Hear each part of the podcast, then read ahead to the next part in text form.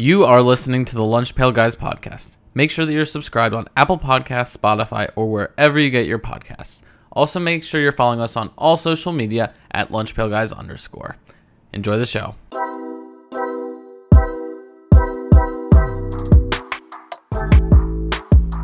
Hello and welcome to the 201st episode of the Lunch Pail Guys podcast. This is Jarod podcasting alongside Lucas and Wyatt. Let's get straight into it um, with news from college football. what? Won't our listeners be confused given the Farewell Wyatt title of our last episode? It's like a break glass in case of emergency thing. I was sending out so many texts in the group chat of like this and that and this, and it's, it's like okay, I'll just I'll I'll voice my thoughts for a sec. I'm happy. I'm happy about it. Yeah, it should be All fine. right. But we'll get into the news that, um, of course, Nick Saban, uh, the greatest college football coach, maybe greatest coach ever, uh, has retired from the game of football and from Alabama. Alabama Crimson Tide are now on a coaching search right now. Um, many of the names to me, I understand the position of Alabama kind of being just able to call up whoever they want, sort of thing. But I think it doesn't make sense for a lot of the candidates that have been mentioned. Um, but first, I want to I want to talk about like, can we consider how desirable the Alabama job really is? Like, okay, so yes, it always has been a great job. They're like second as a program. Alabama is second in total wins ever, and being second in total wins ever is not just recent success. Case in point is like Oregon has been very successful recently. They're only 50th. Like Alabama has always been good. And they were getting good players. And like Big Baron, particularly under Bear Bryant, all that, they have all the legacy, all that stuff. But when Nick Saban took the job, they were a sleeping giant rather than a current powerhouse, which made Bama much more attractive than when he took the job. Like their last champ, their nas- when he took the job, their last national championship was back in 1992. He took over a coach that was not doing um, anywhere near as well. Like they had the 110 win season, I think their coach did, but was not doing that in the years before, years prior. And they were getting good players, but not great players. I was really curious about that. This, I look back at recruiting rankings on Rivals.com, uh, and their 2007 class was 10th, which Saban wouldn't have recruited that class, even though he started in 2007. That's the last class he didn't recruit. They were 10th that year, 2006, 11th, 2005, 18th, 2004, 15th. So even though they weren't that good, I guess they still were like recruiting at a top 20 level, right? But then Saban got them great players and took them to a new level. Like literally the first year, first class he recruited was the number one recruiting class in 2008. Mm-hmm. But also interestingly, Notre Dame was the second best recruiting class that year according to Rivals, which I thought was interesting. But How that turned out. yeah, exactly. The point is, is when he took the job at Alabama, there was another gear that he could get the team to. And now there, for whoever takes this job next, there is no other gear to get this team to now. There's really nowhere to go but down almost. Like the fan base and media and boosters, sure, have not had a national championship since 2020, but that seat will be scorching hot from literally day one. And I just don't find that appealing for a lot of these other candidates. And um, I also think this is another pushback is like, um, well, a coach at X program has taken them as far as they can go. But I think that the way that Saban was able to raise Bama, like a, a very prestigious brand in college football history, from their 10 to 20 recruiting rankings to outright number one, makes me push back on the notion that like any coach that has like a very that's at a historical program, which a lot of these names are, has taken it as far as it will go.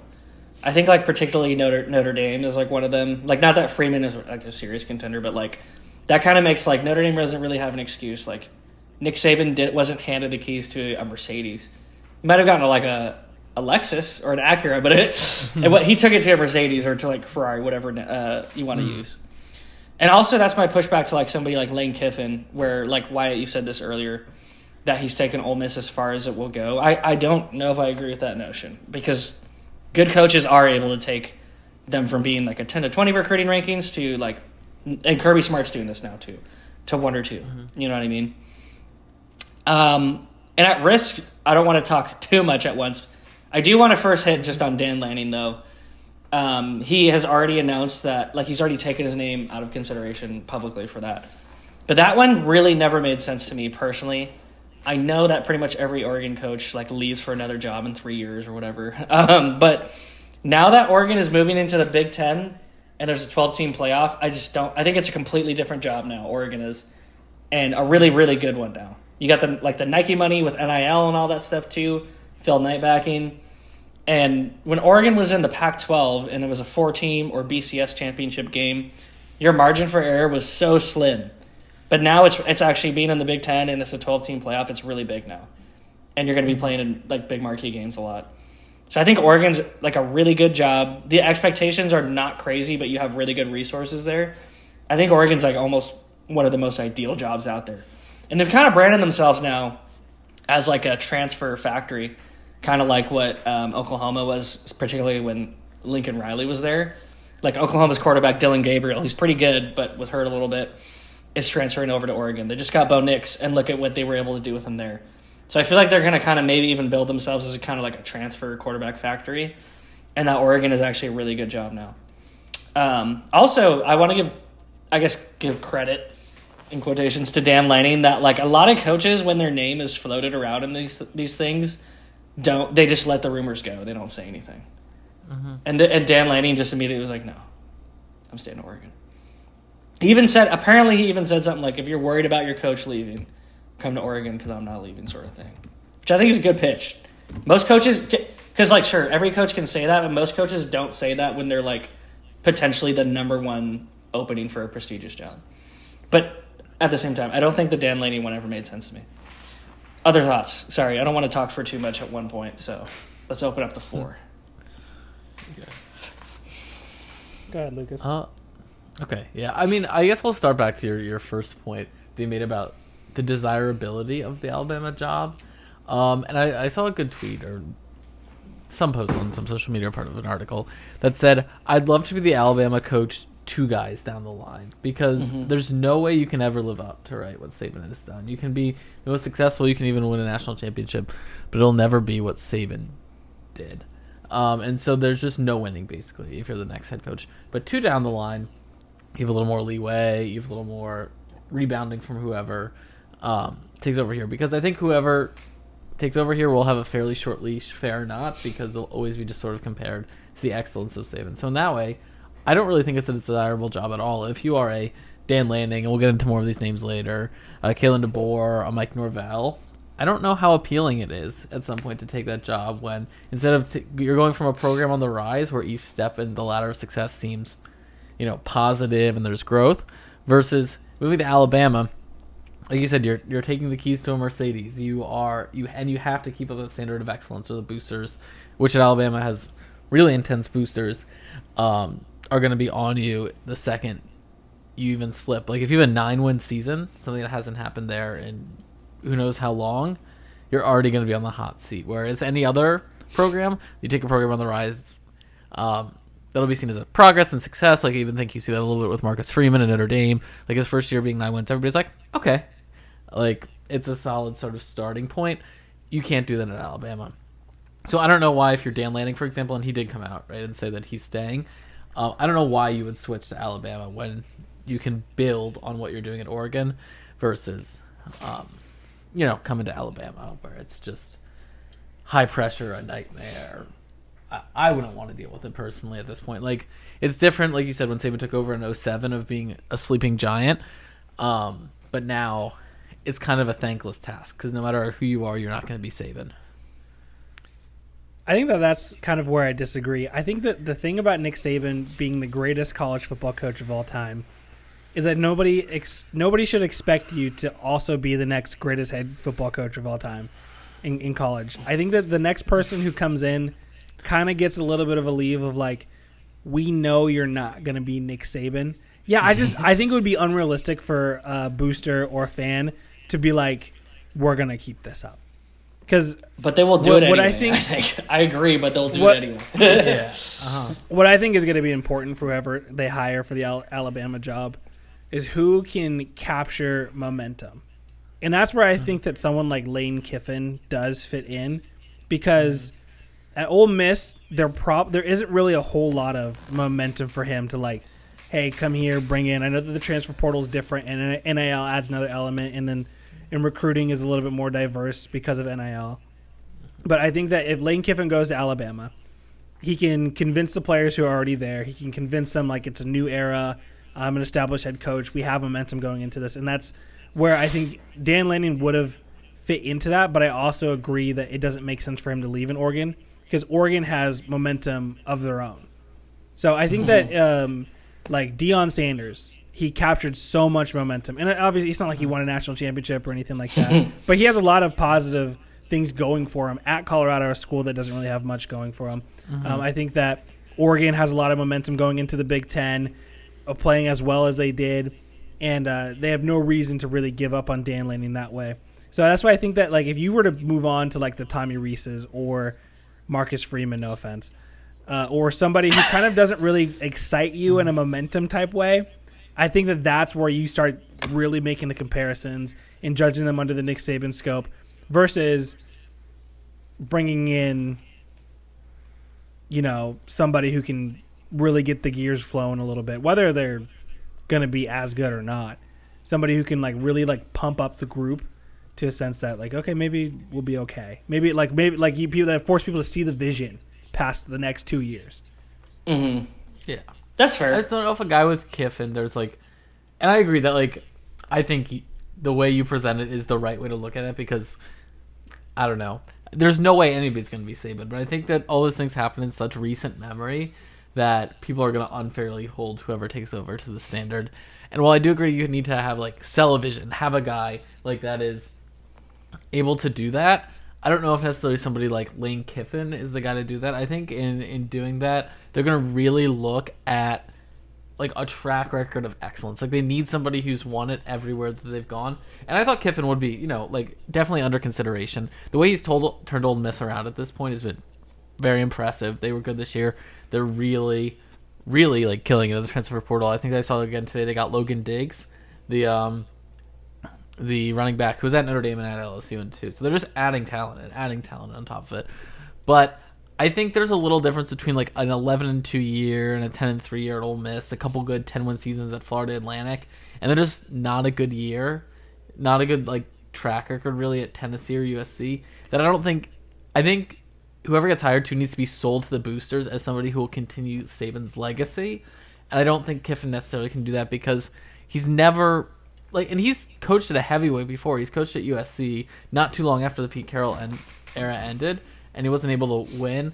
I think there really needs to be a selling point, and I guess too we'll move into like going through the individual names because um, we've sort of hinted at all like a lot of names here and there. So I'm guessing soon we'll just start going through all the individual ones and saying what we think.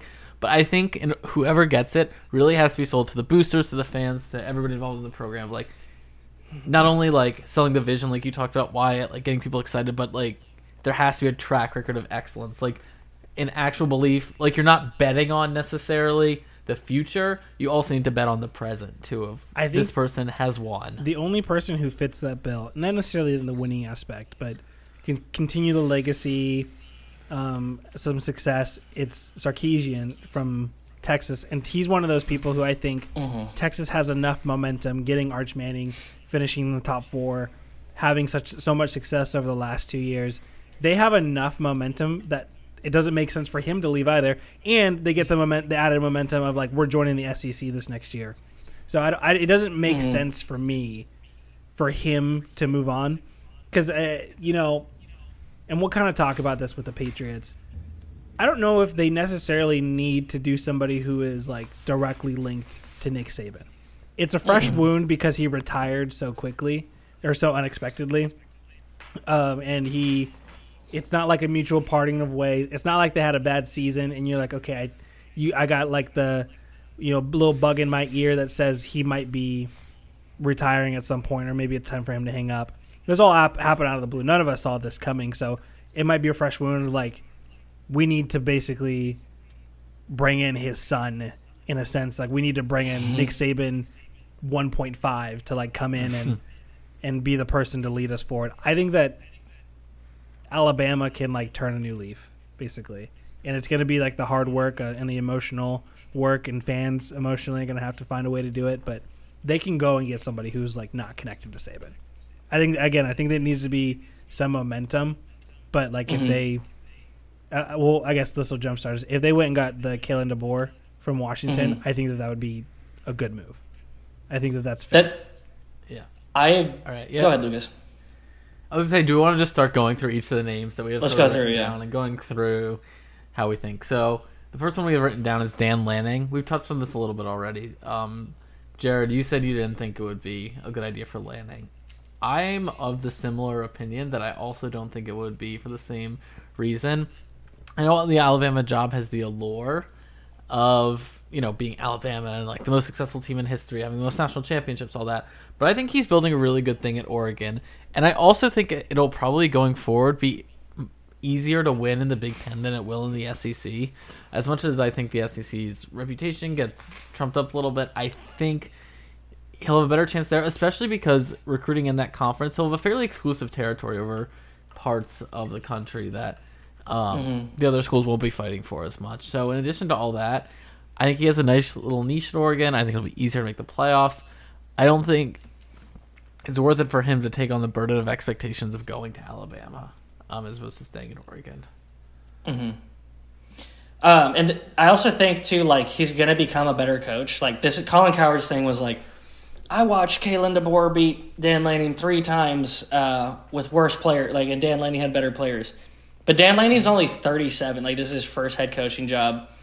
Uh, Kalen DeBoer is like really. We'll get into him later, but like really been around the block. Like Dan Lanning, I think is gonna become a better coach too, probably as he goes on. And yeah, I think Oregon's a good place to do that right now.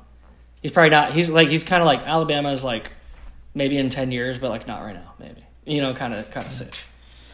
But I also think too, why just real quick going back to something you said, um, that like yeah, the expectation. I think I agree. Sure, the expectation won't for them won't be for them to be Saban in the win the six national championships here, but it will be win a national championship in like three years. That will that will one hundred percent be like the expectation, which I think that's why it's not that desirable. But that's my thought on it. Same with so like Steve Sarkisian going on to or why? Do you have anything you want to say on Dan Lanning? Um, I, if Dan Lanning decided he wanted to take it, I think he would have had a, he would have had a lot of success at Oregon. Uh, I think that they would have probably captured kept going at a similar pace. I agree that I think he's a really good coach. Um, sorry, he would have had a lot of success at Alabama if he had taken the job. Yeah, Uh, but if he i he's a really good coach, and like you said, I think he is going to get better as well. Oregon is like, this is going to sound crazy. Oregon is like modern, like Alabama adjacent today. Like when it comes to Mhm. the momentum and the hype and the winning and all that. I mean, they've been a really successful school the last about almost about 10, 9 or ten years now at this point since we were graduating Oh, high yeah, school. so easily. it's like they're they're Alabama adjacent from the last decade, I would say, hmm definitely. Um, from a public perspective, Steve perspective. I would say, yeah, definitely. not not a resident. Steve Sarkisian, I agree with you, Wyatt. Um, the the thing is with with all these guys is is the Alabama job like that much more desirable, and Texas definitely not much more desirable than Texas. And like and like t- he brought Texas is back. He brought them back. You know, I I think you can say that now. So yeah, I agree. He's got a lot of good momentum there. I don't th- see him. I definitely see Alabama make sense that they would make the call, but I don't see him. Uh, and he'll listen maybe, but I don't see him taking it. Yeah, I think for me, Sarkisian is um, maybe a good choice, but I don't see why you would leave in any situation. Like he, he has a chance to become what Saban was at Alabama to Texas, in which he has revived a sleeping national giant of a brand, and I don't know why you would give that up. And I think he's bought himself a lot of goodwill, even just making the playoff this year. Um, obviously, there'll be higher expectations of going into the SEC, but I think he's bought himself a lot of goodwill there that he wouldn't necessarily be able to transfer over to Alabama. Also, in a similar vein with Kiffin, I think it would be harder to sell him as a continuity of excellence guy. I know Texas made the playoffs this year, but if you look at his track record otherwise, it's not the greatest. You look at his time at Washington, he never had more than eight wins in a season. His time at USC, he was there one and a half years, and I know he had the alcohol problems, and I'm glad all that seems to be resolved um, from his side. Um, but he was nine and four in his one full season at USC slightly better than Kiffin was there. Um, and then at Texas, yes, this year was really really good, but in the other two years he was five and seven and eight and five. So in his you know, let me count them up really quick. We have ten full years, nine and a half years of coaching from Sarkisian. He's only had more than ten wins once in a season. I think that becomes a little bit of a more difficult sell to Alabama boosters that it'll be sort of like this consistent level of excellence when that's only happened once. And it's not like he's been coaching at small programs either. He's coached at Washington, which, you know, isn't on the level of Alabama, but is a consistent nationally good school. At USC, who at least historically is on the level of Alabama, and then Texas, who is on the level um, of Alabama. So he's coached at these big programs and only really had one season I would call excellent, which is this past one. I don't know Yeah, if you can sell on one year, you know. But uh, yeah, but I don't. I don't think it's selling on one year because the year that he like from Wa- Washington, they went zero and twelve the year that the year before he got there. They went zero and twelve, and the year before that Yeah. four nine. Year before that five and seven, two and 9 You know what I mean? Like he was not definitely not taking over like a talented roster. So that's where I, I would push back on that a little bit personally. And I like I kind of like his redemption story too. So I'm like a Yeah, little yeah, I for but- sure did too. but yeah, but I, I think it's fair that like yeah he hasn't. What you you said one ten win season or two, Just one. This Just the one this year. Season he's Yeah, ever had. so- Yeah. but I think he's a good coach. Um, No, but I think Texas is a good place for him. I think he can Yeah, grow something organically there without the pressure of Alabama versus like getting thrown into Alabama. I don't think he's necessarily wholly prepared to do that given his experience. yeah, Given like he's been good at like slowly building and improving, but he hasn't like taken over like this level of program and maintained. Like I don't know if he'll be able to maintain at Texas. Like if he comes out in the next few years and Texas, I know it'll be easier to make the playoff, but if they make the playoff each of the next two three years, Texas, then I'm like, okay, he can maintain that excellence of a program. Mm-hmm. I don't know if I quite buy it yet. So that's fair. Okay, so now we get into some interesting names. This is probably the most interesting one out there right now. Kalen DeBoer, coach of the Washington Huskies right now. I'll just go. I just want to go first, and then I'll let you guys speak. Sorry. I think this one makes sense from both sides' standpoints, from Alabama and DeBoer's standpoint, more than it does from Steve Sarkisian's and Dan Lanning's. But I still don't see it happening because Kalen DeBoer has spent no coaching time in the South.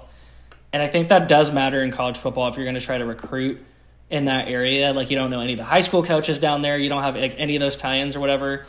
And it's probably, or it is like a different beast than coaching in the Midwest and the West Coast. And that's been that's been his entire history. Like he he grew up in South Dakota. That's where he first got his coaching job um, start in college football. Won three NAIA national championships at Sioux Falls. Crazy, like crazy successful. Then went Southern Illinois, Eastern Michigan, Fresno State, Indiana, Fresno State again. Now Washington. Like he's been a West Coast Midwest guy his entire career.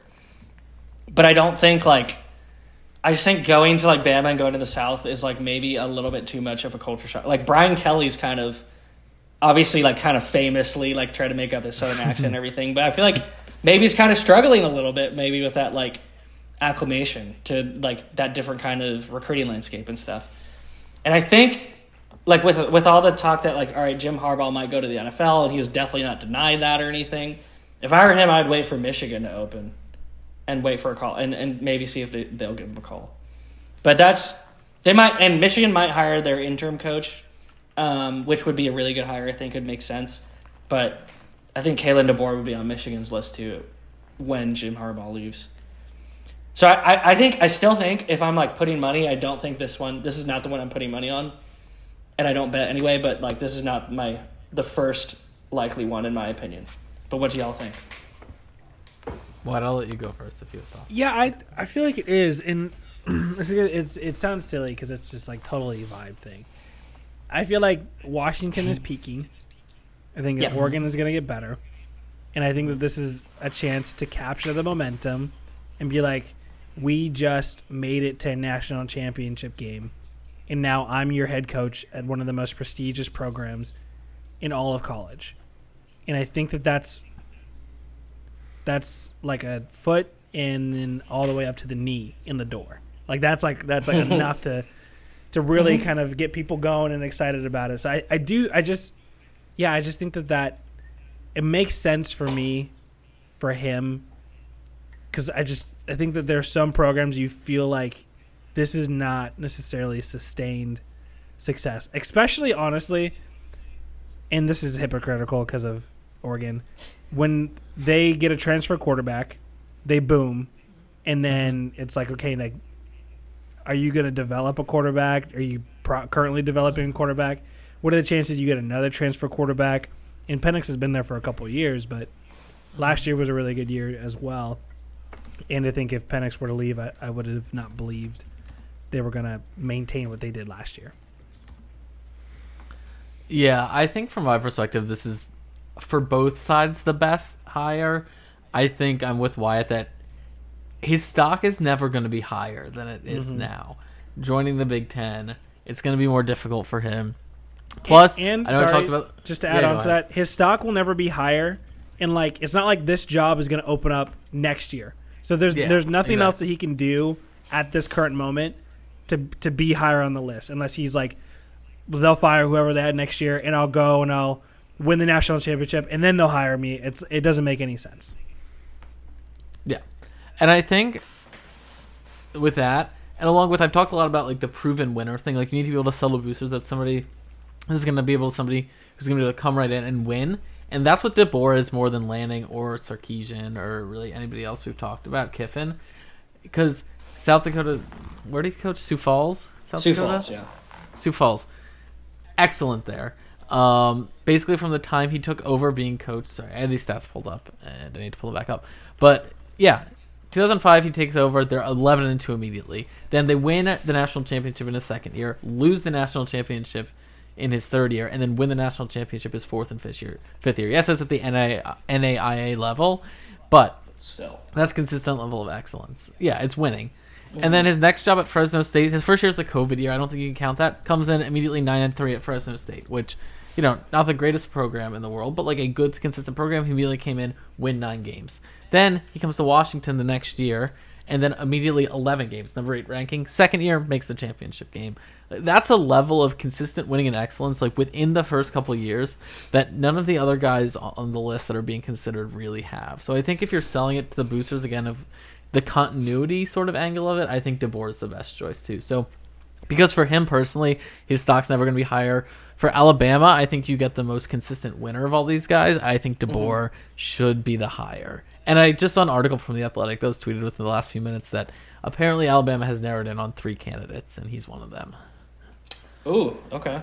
We, I think- think yet to talk about the other two as well. So Okay, cool. We'll see if we get to them.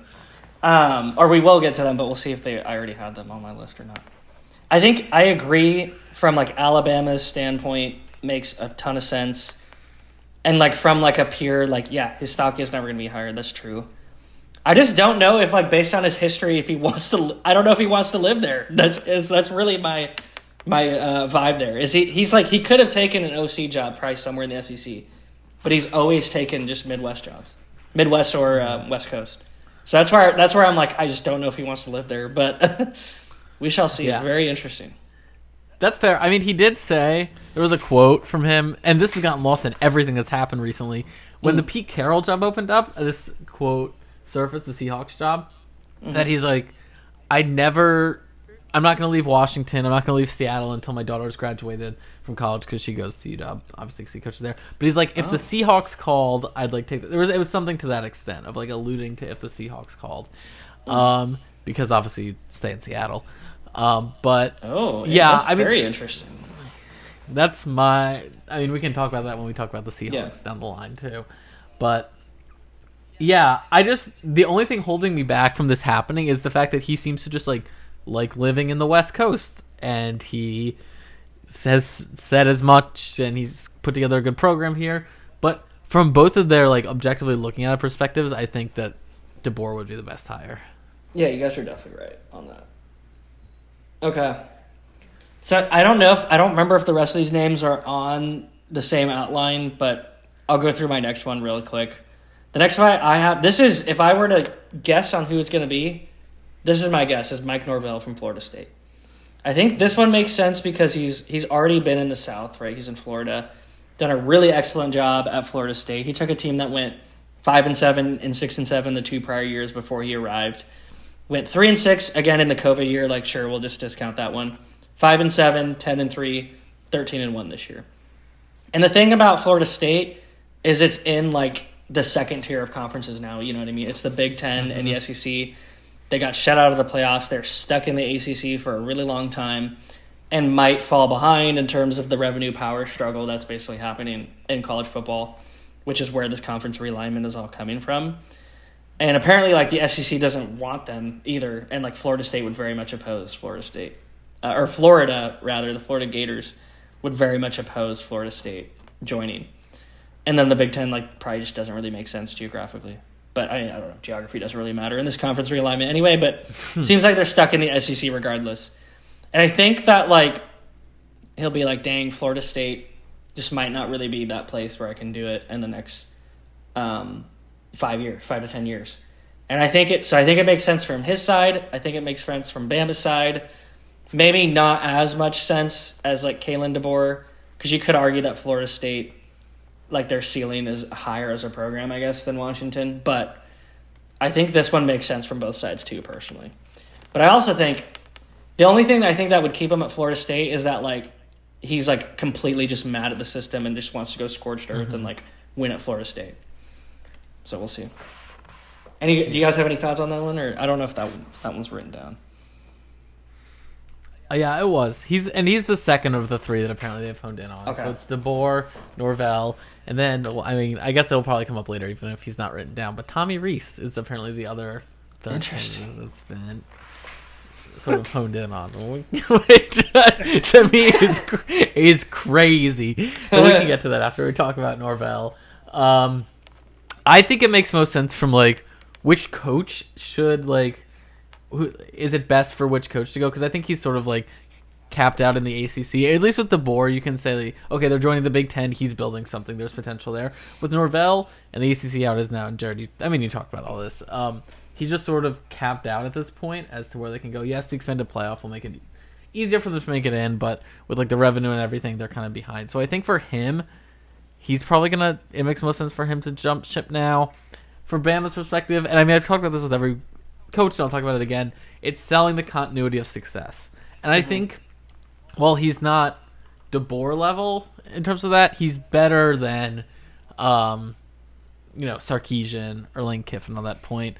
He was really good at Memphis all his years, above 500, made the Cotton Bowl in his last year. Florida State, you can excuse the first few years of like really having to build from the ground up. Still not great, like still not that immediate immediate success, but I think he's somewhere in the middle of that selling the continuity of success. So I think while DeBoer feels like the most balanced, like most positives on the side of the coach and most positives on the side of the program, Norvell is really high in terms of positives from like what the coach should do if he wants to like improve his own career trajectory and like ha- and manage winning program. And from the school's perspective, it's on the better end, mm-hmm. but I still think DeBoer is better. Has shown that more consistent level of excellence and success. I'm really high on DeBoer. If that's not obvious from mm-hmm. everything I've said, I think he's Oh yeah, one of the best coaches out there. And I wish Notre Dame. Actually, I like Marcus Freeman a lot, and I have no idea how to. do but you know, yeah. I wish there. I wish Notre Dame could sometimes see the immediate success from a new hire that DeBoer seems to have brought to Washington. yeah. I know there's very different circumstances and factors, but yeah. Wyatt, do you have any thoughts on Mike Norvell? Uh, I actually don't. I mean, this is kind of like one of those where it's like I really don't know where I stand on this idea of Mike Norvell. Because, like you said, like them kind of getting screwed out of it for Alabama. I don't know. It feels. I Mm. like. I don't know. Like what his mindset really is really going to be to, like you said, go, go scorched earth and be like, forget that. I'm going to win at Florida State, or if people don't necessarily believe you know again this whole momentum thing I keep talking about the people don't necessarily believe in him because they were left out because they, they were undefeated and maybe that that's kind of like a bad taste in people's mouth and it's a, just a thing that's associated with him right now I, I don't I don't have a whole lot of like strong opinions on eh, this is this is be definitely a wait and see situation for me if he Yeah. were to get hired That's fair. Okay, that's fair. Um, all right, yeah. What about from there? From here, it's just like kind of wild card names. Can I throw out my first wild card? Actually, Go for it. What about Pete Carroll? What about Pete Carroll going to Alabama? He's the same age as Nick Saban, but he still seems super, super energetic. I don't know if he'd want to do the recruiting grind and all that stuff. And like, Yeah. I don't know if coaches that go to the NFL like want to go back to college. I don't know how how much that's happened, but what about Pete Carroll? It's a wild card. It's not going to be one of their first choices, but I think you give him a call if you're Alabama. That's what I think. Uh, I think him being super old is like the thing that takes him totally out of it. You know? Yeah. I'm with Wyatt. He's the I same age as they- Nick Saban. Yeah, but like he Yeah, just but they retired. Nick sell, Saban, like, Saban just yeah. retired because it's like, I you But know, Pete like Carroll those- wants to keep coaching though. I don't know. Oh, we don't know that. I don't know. I think they want to like build for the future a little bit, and just by the nature of how old Pete Carroll is, he's not going to be there probably for more than seven to ten years. I think fair. they want to try and have another another Saban esque. I think it's worth the call. If you want the continuity thing, I think it's nice, but I think that the hire has to be someone you're also sort of building for the future. And by hiring somebody who's the same age as the guy who just retired, I think you a little bit sort of are- admitting c- that he's a stopgap in some ways to the next like generational coach. I wonder if he's fine with that though. He's like he has nothing left to prove. He's won a Super Bowl. He's won a national championship. Nothing left to prove. We're just gonna like. It's kind of like all right. We kind of struck out on some of our peop, some of our candidates. We need a little stopgap. Pete Carroll will just do it for like four years. Be really good. Might win us a national championship too. And then after he retires, go on. I don't know. It'll be an easier person to follow than Nick Saban, most likely. But I don't know. That's fair though. Very fair. Yeah. Any Yeah, other I wild think card it's the names? worst hire by any chance. I mean, the third. I mean, in terms of wild card names, the third name they've apparently honed in on is Tommy Rees, Yeah. uh, offensive coordinator. Which I That's think pretty wild. Be You can't Nick go- Saban assistant, man. Best Yeah. job in the world. yeah, exactly. I just maybe it's ridiculous to me because I still remember him being the very average Notre Dame quarterback of my youth, and to imagine him at 31 being the head coach of Alabama after they had a fine year, and after at Notre Dame he was okay to good. Like it just doesn't seem. I don't know how you sell that to Alabama brass of this offensive coordinator who's really young, um, and has been good but not great. Like it's not like in his one year at Alabama they lit the world on fire. They snuck into the playoff. They lost in the first round of the playoff. Yeah, they won the SEC, but if if they come out and this offense had been the greatest in history and they'd won the national title, then I think it's maybe a different story. But I don't know how much of his success is a product of him or just being in the Alabama system, right? Mm. So it seems. To, He was successful. Yeah, he you- did a really good job with Jalen Milroe, but I still agree. Yeah, he wasn't like light the world on fire. yeah, Yeah, that wouldn't be crazy. I don't know. They can't. They can't do a first time head coach at Alabama. That can't happen. yeah. There's no way. Wyatt, Oh. any other? Do you have any or anybody? I guess any other wild card names you want to throw out there? Um, no. I mean, like, I'm with Lucas. Like, my my guy is DeBoer. Like, that's the guy. I'm like, I think he should Yeah. be the person to take this job. Yeah. I mean, the other names that are thrown out there are Dabo, which Alabama fans want less than anything. There were videos of Alabama fans chanting, like, I forget what exactly it was, but basically, we don't want Dabo. Anything but Dabo Nick or Saban. like that. Any, anything but Dabo. Yeah, Um, they sent And he out a hasn't- poll. he hasn't Right. involved. He hasn't evolved with college football. So yeah, no, I don't think. And he I, I heard Joel Klatt say the same Yeah. exact thing. Is it's like the game has passed him by at this point, and that's what made Hmm. Nick, what made Nick Saban such a good coach is that he the game never passed him by, and maybe he feels like it's going to pass him by now with the whole next like this next year is going to be so different, but yeah, he was always on top of everything. He always had the hottest new offensive coordinator recruit recruit type that he could get, Mhm. and uh, Dabo is not there. Mhm. Mhm. A couple years ago, yeah, but not right now. Yeah, definitely. I know a lot of Alabama fans said he's just too corny for the job. Like being the Alabama head coach is a very like demanding, like gritted out type of job, and they don't think fans would respond well to to him his personality, which whatever. Um, the other two names that I've seen thrown out are Marcus Freeman and James Franklin. Um, I don't want to lose Freeman. I like Freeman a lot.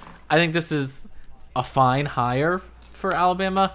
Um, I stumbled upon this article um, where some newspaper in Alabama sent out a survey to Alabama fans to ask to, them to rank like from one to ten how they would feel about certain hires. Um, let me pull this back up. Um, of their coach, ranked from like one to twelve, and Dabo, for example, was in dead last. Fans ranked him an average, I think, of one point one point seven out of ten. Oh man. Um, yeah, one point seven out of ten. Um, if they were to hire him, and Freeman on here was a middle of the pack. He was like five point two or no five point six, right in the middle. I think that's what it is. He's young. He has um, sort of you know experience at a, a high level program, but hasn't really proven it that much. Notre Dame's been good in his two years, but not great. Um, so yeah, he seems notably. to me he seems Okay. very bought in at Notre Dame right now and is like, Yeah. like making progress on changing the administration stance on things. And the only job he would leave Notre Dame for is Ohio State. That's what I think. Yeah. And then James Franklin, I just as much as Wyatt loves Penn State, I just don't think he's shown that he can compete at that type of program enough. They lose to Ohio If- State and Michigan every single year when they should be competing Yeah. with them. If Kalen DeBoer and Mike Norvell say no, though, I, I think he's the next best option. That's what I think. Mhm. Then, then after that, if if if all of them say no, which I don't know, maybe maybe people want the Alabama job way more than I think they do. Um, you might have to look at like an NFL guy or something, or like maybe Utah's coach. I don't know. Yeah. I don't really know where you go after that. They'll find somebody. Yeah. Yeah, it'll be super super interesting. If it's not Kalen DeBoer, it'll be very interesting because it'll just be like, who knows? kind of at that point, I feel like. Um, but let's go to the NFL coaching carousel. There's a lot of open positions right now, but rather than focusing in on every opening, let's talk about like who we think are good candidates for jobs or like what sort of knock-on effects are going to happen from these changes. We've already discussed a couple kind of amongst ourselves, but why why don't we start with the biggest one, Bill Belichick and the Patriots? Maybe not the most surprising, but still pretty seismic. Bill Belichick, Bill Belichick and the Patriots are parting ways. What are your thoughts on that whole situation? Um, I don't really know who the best person for this job is because it's finding itself in like a really bizarre situation over the last s- several years, uh, or it's in a bizarre place since you know for the last several years because of Bill Belichick's impact on it. Um, we know that they're going to have to look for a new head coach with Bill Belichick, but they're also going to have to replace a GM, which Bill Belichick was the acting GM of that job for the last 20 or something years. And before Bill, before it was just Bill, which was happened in like 2021, um, there was the de facto GM and Dave Ziegler who went off to the Raiders, who was then fired this offseason, who was like the guy that he leaned on. He was the head of their player personnel. He, they trusted him with scouting and uh, roster construction and things like that. So Bill has, has taken on the role individually, and since Ziegler had left, has yet to really fill that role. So the Patriots are going to have to not only find a new head coach to replace Bill Belichick, they're going to have to go and get somebody who can really like shape the future of this team because this team they have the number 3 overall pick. They're going to have like 74 million dollars in cap space. They're not very good. And although the defense was really good, that might also just be because Bill Belichick was there.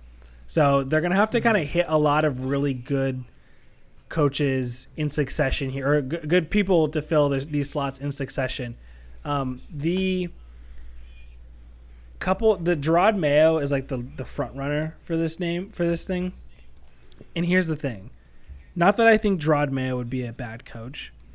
I don't think the New England Patriots, same with Alabama, should try to stay within the Belichick tree. We have yet to see that work anywhere else. And luckily for the Patriots, they saw Josh McDaniels flunk out again at a different job. And I think he was kind of like the person who was being groomed to be the next head coach of the Patriots. But it it just they need to like turn a whole new leaf. Ben Johnson's not taking the job. Um, the like Harbaugh's not taking that job, so they're not necessarily going to get a guy who is maybe a hot commodity. Uh, I think that they're going to have to go and get somebody clever, let's say, somebody who it's like well, maybe they're kind of a good name, and then they grow into being a really good head coach. I think there's a boring sort of choice here that could work out well. They didn't mention Wyatt, uh, which is Mike Vrabel, which kind of balances. But that, but that's the... that's too connected to me. I think. Yeah, no, I understand that. I understand that. I don't think it's necessarily the best hire, but I think that's what the hire is going to end up being because mm-hmm. you can sell it as a mix of the continuity from the Belichick era. He played under him. He's a defensive mind. But you can also sell it as outside. He like sort of cut his chops coaching outside of New England, obviously. Um, you know, with the Titans was where he had his most success. So I think that in that sense, Vrabel probably makes the most sense as a hire, or is maybe not makes the most sense, but is the most likely hire from the Patriots' perspective because he sort of mixes that. I feel like I've used the word continuity so much today. but the mixes the continuity of the Belichick era, which I think is something that fans, management will sort of want mm-hmm. um, to see that there's like the continuing of that vision but does it with enough of sort of not having, you know, been within that system for the last little while. Yeah, from what I've seen anecdotally, um, it seems like a lot of the fans do want Mike Vrabel, and that was one of the more. I mean, I guess they were all kind of surprising, or not all of them, but like maybe one of the three or four surprising coaching changes was Vrabel, um, mm-hmm. along with Pete Carroll and Saban. Um, yeah, I don't have too much more to say about well, that. Well, I think well, here's here's the interesting thing that I was telling Jarod about that. Hmm. Um, I, have seen a lot of mock drafts these last couple of weeks with the hmm. and especially now the NFL season is over. We're going to see a lot more um, mock drafts and things like that. Mm-hmm. And we'll, it's not, yeah, we'll talk about the Bears here at the end. But with Matt Eberflus staying on, there's a chance that maybe Justin Fields sticks behind. I, I won't spoil what's going to happen in our conversation mm-hmm. here. But if they were to trade the number one overall pick, I saw a mock draft where like Atlanta trades up, like pick eight in a first next year, and then if some other team outside of the top five were to try to trade up, you know that that's something that, that you try to keep your eye on. And I and I was thinking to myself like the Giants can match any of those packages. And I think the Giants should be interested mm-hmm. in finding a new quarterback next year. So why would Chicago take pick eight when they could take pick six and then the Giants pick next year? And then instead of like pick 45, they take pick 36 from the Giants or something like that. If the Patriots, if the next Patriots GM was like, I'm going to trade up to number one, it's a super enticing package that I don't think Chicago would be able to say no to. Pick three, pick 34 or something like that uh, and then maybe a first next year and a third or, or, second next year, the year after that. And then Chicago would then be able to keep Fields, draft Marvin Harrison Jr., be in contention for still like a really talented guy, and then get a first round pick the year after that. And then the Patriots would be able to kick off their next regime with a quarterback we think is generational in Caleb Williams or Drake Maye. So, yeah, it's uh, it's, it's something to really think about. I think that that's really going to be a possibility when uh when the next GM and, and, head coach are announced, depending on how much of a splash they want. Mm-hmm. Mm-hmm. For sure. Um, very interesting. We'll see. Uh, the next one is the Seahawks. Pete Carroll obviously is moving into an advisory role with the Seahawks and not being the coach. The the thing I just want to say about this one basically is like this is the job that I think Dan Quinn leaves the Cowboys for. Um, he's like already he's already been there as a DC. I kind of think he was like waiting for maybe the Cowboys job. It's the head coach job for the Cowboys to open. But I don't unless like Mike McCarthy like loses the first game like in a very embarrassing fashion. I just don't really see that happening. And they're playing the Packers. They really should win that game, and I think they will. Um, I just don't think that Cowboys job will open up, for example. Um, but the Seahawks job is open, and I think that's like a decently good roster. Um, and that's like a you're not taking over like a completely floundering team. Like they did, they did pretty. They just barely missed out in the playoffs this year. That's basically my thought on it. Yeah, the Seahawks are a weird one to me because unlike um I don't know, unlike some of the other ones there's something there, but I almost wonder if you're a coach if it's not a very appealing spot to go to because you can't really craft it as much in your own image maybe because you can't really build from the ground up. Like they're not in a position where they have the assets to make a big trade, trade up for a quarterback, like really start from scratch. And so I don't know. I to me, even though the teams are theoretically worse, I think taking something like the Falcons job, which we'll talk about next, um, is a more appealing option for a coach, even if they're in theory a worse team. Because the Seahawks just seem like this sort of like they're in this weird space now where they're good, but they let go of their coach. But they, it's like it is harder to craft your own identity, I think, because of how the roster is structured now. So I don't know. Yeah. Yeah, I mean it's pretty pretty much set. And the the the bright side though is any coach that goes in is going to go into really nice infrastructure with the ownership and the GM because mm-hmm. the, the GM Yeah. can draft. He like he knows what he's doing. They mm-hmm. they hit all the time, and maybe Pete Carroll had like a really big influence on that on on helping with scouting players and all that. But at the end of the day, the amount of talent that they're able to get outside of around one especially is remarkable. So I think that mm-hmm. A lot of head coaches should feel really secure going to this, knowing that you're always going to have a talented roster. I do agree with you though, Lucas, that the roster's like almost so set that you're like, I'm mm-hmm. gonna have to go in, and it's gonna have to be me and Geno Smith, and it's gonna have to be these defensive players, and like this is like the, the this is basically what I have, and I don't get to mm-hmm. make any major swings. Yeah, it does seem like a Dan Quinn type job, though. I think that's Which like I think good is a mistake. And That interesting. Why? You know, like the era of the def- hiring the defensive coaches is kind of over. Uh, it might kind of restart here at You some listen point. to too much Colin Cowherd. Ugh. well, I don't know. DeMeco Ryans worked out well this year. Yeah, DeMeco Texans. Ryan's working. it did, but he also has a really sweet offensive coordinator, and I think that you know, Just be good at hiring. yeah, I guess so. I, th- I think eventually the well r- runs pretty dry, and I don't. I'm not mm. necessarily one of those people who think, you know, all defensive coaches are going to fail and it's never going to work out, but. Mm-hmm. It just to me, I think that like Dan Quinn kind of had his chance, and now he's he has a chance to be like the highest paid defensive coordinator, which is also a great job. But as far as a head coach Yeah. goes, I don't know how excited I'd be about that. Mm. That's fair. You know, like uh like Vic Fangio. You know, and Mhm. if Bill Belichick wasn't chasing the winning, um, the win record, I would say like, dude, the next three years just become the highest paid defensive coordinator in the league, and just dominate on that side of the ball and don't worry about anything else. I think that there's some value to that for a lot of these D guys. Yeah. Um, what about the Falcons, Lucas? What are your thoughts there? I think this is a really appealing Mm-hmm. job, um, just because of the breadth of offensive talent at the skill positions that you have, and or the big problem under under Arthur Arthur Smith is that his name? Yeah. Yeah, okay. Completely blanked there for a second. I forgot to write it down. Um, is that he just never utilized his offensive weapons to the capacity. Like the, the minimum touches that Bijan got, um, and Kyle Pitts never really developing despite being this like incredible tight end prospect. Um, so you want to bring in somebody here who I think can maximize those. And from a coming into this position perspective, I think if you're a coach, this is really a good one because you're basically just a quarterback short of I think a really good competitive roster. And like sort of what I alluded to, I don't know if they can necessarily put together a package to trade up to one, but I think you could at least put up a package to trade up to get I don't know a little higher up if you want. If there's not a team, if there's a team willing to be a But- trade partner, and even at eight, somebody like Penix I could follow you. stuck and I at think eight, that's a though. fine choice.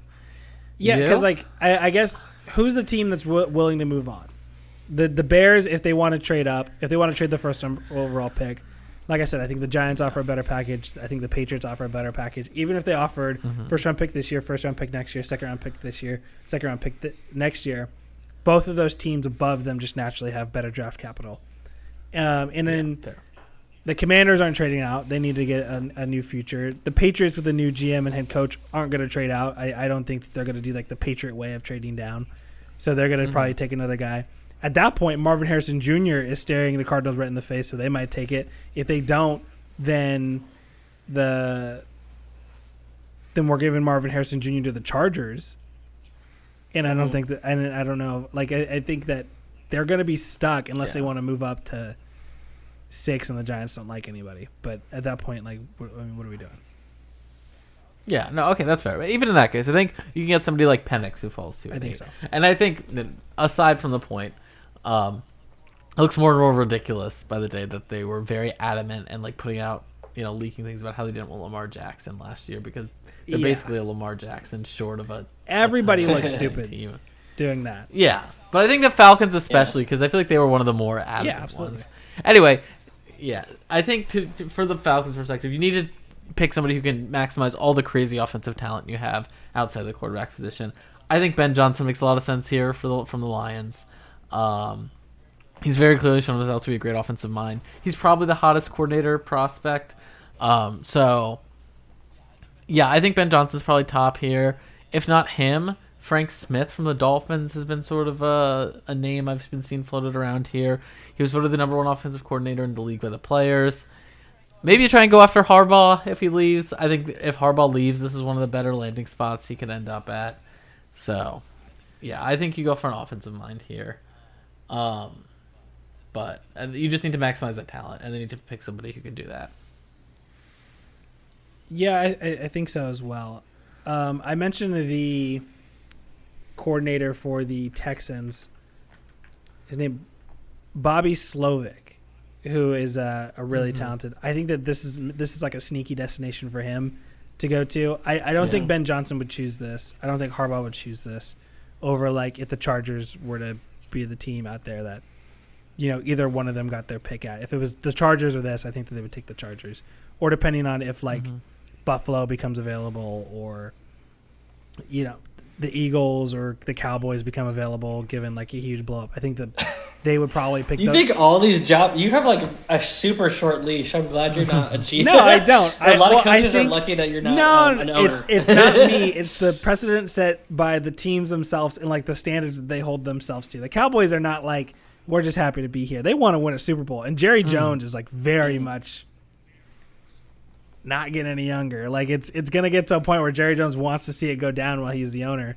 Uh, I know that he did before, but it, it's been a while. Um, and then I think the Eagles just have a, a naturally short leash. They're one of the hottest leashes on on the, the league right now. Uh, but I think that those jobs become more desirable. So I think that B- Bobby Slowik is like the sneaky name to look out for, or obviously the natural pick is who's a hot name underneath Kyle Shanahan right now, and we'll just take him. But I, I, I agree that this is like a really desirable job. They have a fantastic offensive line, tons of offensive weapons. Their defense is not bad. Also, by the way, um, Lou Anarumo from the Bengals. I know that he's a defensive guy, but he's one of the best coverage guys in the league. It would be really fun to watch him use this defensive system as well. Uh, So he's kind of like one of those people I'd look out for. But I, I definitely think they lean offense. I definitely think that they get Penix at eight, and they just start their next like Yeah. spread offense type. Yeah. Um, lastly, we'll talk about the Bears. The thing that I that I want to say, I guess, about the Bears is I respect that they said they looked at the Bears doing like pretty well down the stretch. You know, winning at least splitting their last four, but their last six going four and two, and like okay, that's pretty good. Um, and I respect them keeping the con. And Ryan Poles has done a pretty good job as GM, I would say too um, bringing in some good players and stuff. So I, I respect that Outside of that they saw that and like we'll say, huh? The, outside of the Chase Claypool trade, Chase Claypool is bad, true, but he's on the Dolphins Yeah. now though, so it doesn't matter. Um, but um, they've done those two have done like a pretty good job, I think, and I respect like the owner saying I kind of or the team president whoever made the decision like wanting to do the continuity. But that being said, I think there's it's like um, malpractice for them not to draft Caleb Williams. Like I, I understand, or I don't understand. I will say the whole like they they might believe in Justin Fields and stuff because he just wasn't he wasn't even really good in these last six games. Like he has not developed as a passer. He had he had one touchdown or no touchdowns in each of their last like eight games.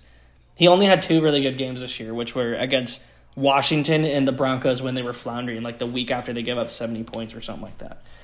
So like it and like sure he has his rushing prowess or whatever, but this year he didn't he didn't really build on what he did last year. And the just the development of a passer isn't there and you need your quarterback to be a good passer in this league. And if a guy and then it's one thing if it's like oh Will Levis is the best quarterback in this draft or whatever, but it's Caleb Williams, you know what I mean? It's just mm-hmm. it's it's like doing your organization a disservice to not move on from Justin Fields. I think a lot of your you're not wanting to. I think a lot of your I want to want them to keep Justin Fields Wyatt is because you want the Giants to trade up to number one. That's where that's where your opinion came. from. I mean, part of it is I, honestly, I want a chance for the Giants to actually go and get a quarterback. So if the if if the Bears keep him, it, you know, it keeps like another name in the hat where we can maybe they move on. Maybe they, a quarterback slips further down. If they stay at one and they draft like Marvin Harrison Jr. and Caleb Williams goes to the Commanders, I'm done. I'm done watching. like it, it's gonna be the That's it's gonna be the, the end of me, man. That won't happen. No, I don't. They can't. They can't stay so. at one and draft somebody else. Um, Yeah. the, here's just the thing: is to keep the head coach and the GM, but to also fire the offensive coordinator at the same time. It feels like it's like he's the scapegoat. It's like, well, our uh, like we like he's the one who was holding Fields back, and a, lot of people kind of agree that Getsy is not necessarily a great offensive coordinator. But it just feels it would feel weird to do that and then to still also trade Justin Fields you know, and like it just feels like everything is lined up. All everyone's like, we love him. The locker room loves him. You're, you you are in, you know, murky waters here. Like you could lose the locker room if you trade a guy that everybody loves in Justin Fields, which apparently is really important. Um, they fired that the OC, but they kept the head coach. Like I feel like if they were, if there was like no belief that they could kind of make it work with how they're currently constituted, they would have just like cleaned house and like, okay, we're done with the head coach and all of his staff, and then now we're gonna let the next player, because it, it would just be weird to me to think that this team believes that Caleb Williams is like they're all of a sudden now gonna like win the division, and that Eberflus is gonna like develop another quarterback, and we're gonna trust him to grow the next quarterback like even more or he, he's to hire an offensive coordinator that makes sense for Caleb Williams. Like, I feel like they kind of they're running it back almost is what it feels like. I don't think so. I think like this is another thing that people have been bringing up too. Like even if Caleb Williams is only just as good as Justin Fields, Justin Fields you have to pay. He's on like year four of his rookie contract, and this is like the thing is you're resetting, you're resetting the salary thing, Yeah, I guess and just so- giving your team more. But but here's the thing about the the keeping Eberflus is if you trade Justin Fields, then you're basically saying that I can't get him ten percent better. And if you can't get him ten percent better, then you're bank, you're basically saying Caleb Williams is ready to go right here today, and if this is as good as it gets, we're totally fine with that. If they can't, But yeah, if they yeah, can't that, develop that Fields is fine 10% because better- Justin Field. I, I don't agree. You, that I don't Fields, think you can. I don't agree He- that Fields Justin Fields went passer. from 58, 58 completion percentage to a whopping sixty-one The, percent. his his numbers mirror making the Lamar jumps. Jackson, and he's just on a worse team. no, that's ridiculous. No, it's not. His number his numbers mirror Lamar Jackson's. He's just on a worse team, and I don't I don't agree with the notion that he's just like this errant passer because everybody before this contract year believed that Lamar Jackson had yet to develop as a passer. He wasn't gonna be, he wasn't there yet. Um, he has a high, he has a hard cap ceiling, and you can see that they traded they they they got a new offensive coordinator. They invested in some weapons this offseason. And then now Lamar Jackson is on his way to win his second MVP.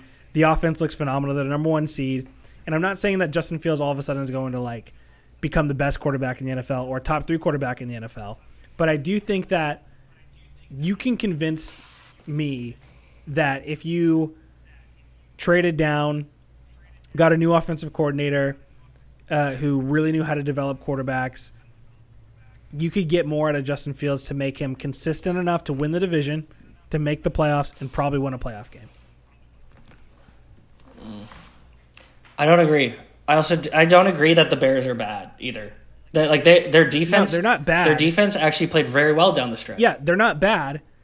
Their offensive line isn't very good, and they're DJ Moore centric as far as weapons go. hmm And the Ravens are the opposite. Yeah, but but but again, like if you're you're not gonna okay, if you need to upgrade the team to make Justin Fields better, you're, you're gonna have less room to do that with Fields because he's gonna be a more expensive. I mean, you could just tag than them. Caleb Williams. You, you have the you have this year. Tag, franchise tagging is expensive. it's like Yeah. it's like thirty three million. It's it's significantly less than that's very expensive significantly for, less for a quarterback that's the, completing the cap, sixty two. but the cap. Forget the sixty two percent. I mean, he's doing fine. He had some bad throws in this No, last game, but I mean, he's doing he's doing just fine. sixteen touchdowns to nine picks this year. Wyatt, that's not anywhere near good enough. Yeah, I just I think that I can see it. And plus, with this with this quarterback with this quarterback draft class not necessarily panning out the way it is, like with Trevor Lawrence kind of floundering right now, you could be like, we got the best mm-hmm. quarterback Oh. in this draft class. And, and I and I th- I oh, I believe that about that's that's something. I, that's crazy, but okay. Um, we'll just finish it off real quick with some uh, quick takes. Um, uh, the other NFL vacancies included the Raiders, Chargers, Commanders, Panthers. Anybody have any quick thoughts on those? No. I think the Raiders should stick with Antonio Pierce. Yeah, it's so funny they're so good at hiring uh, interim interim head coaches. Yeah. Just never get the actual head coach right. Yeah.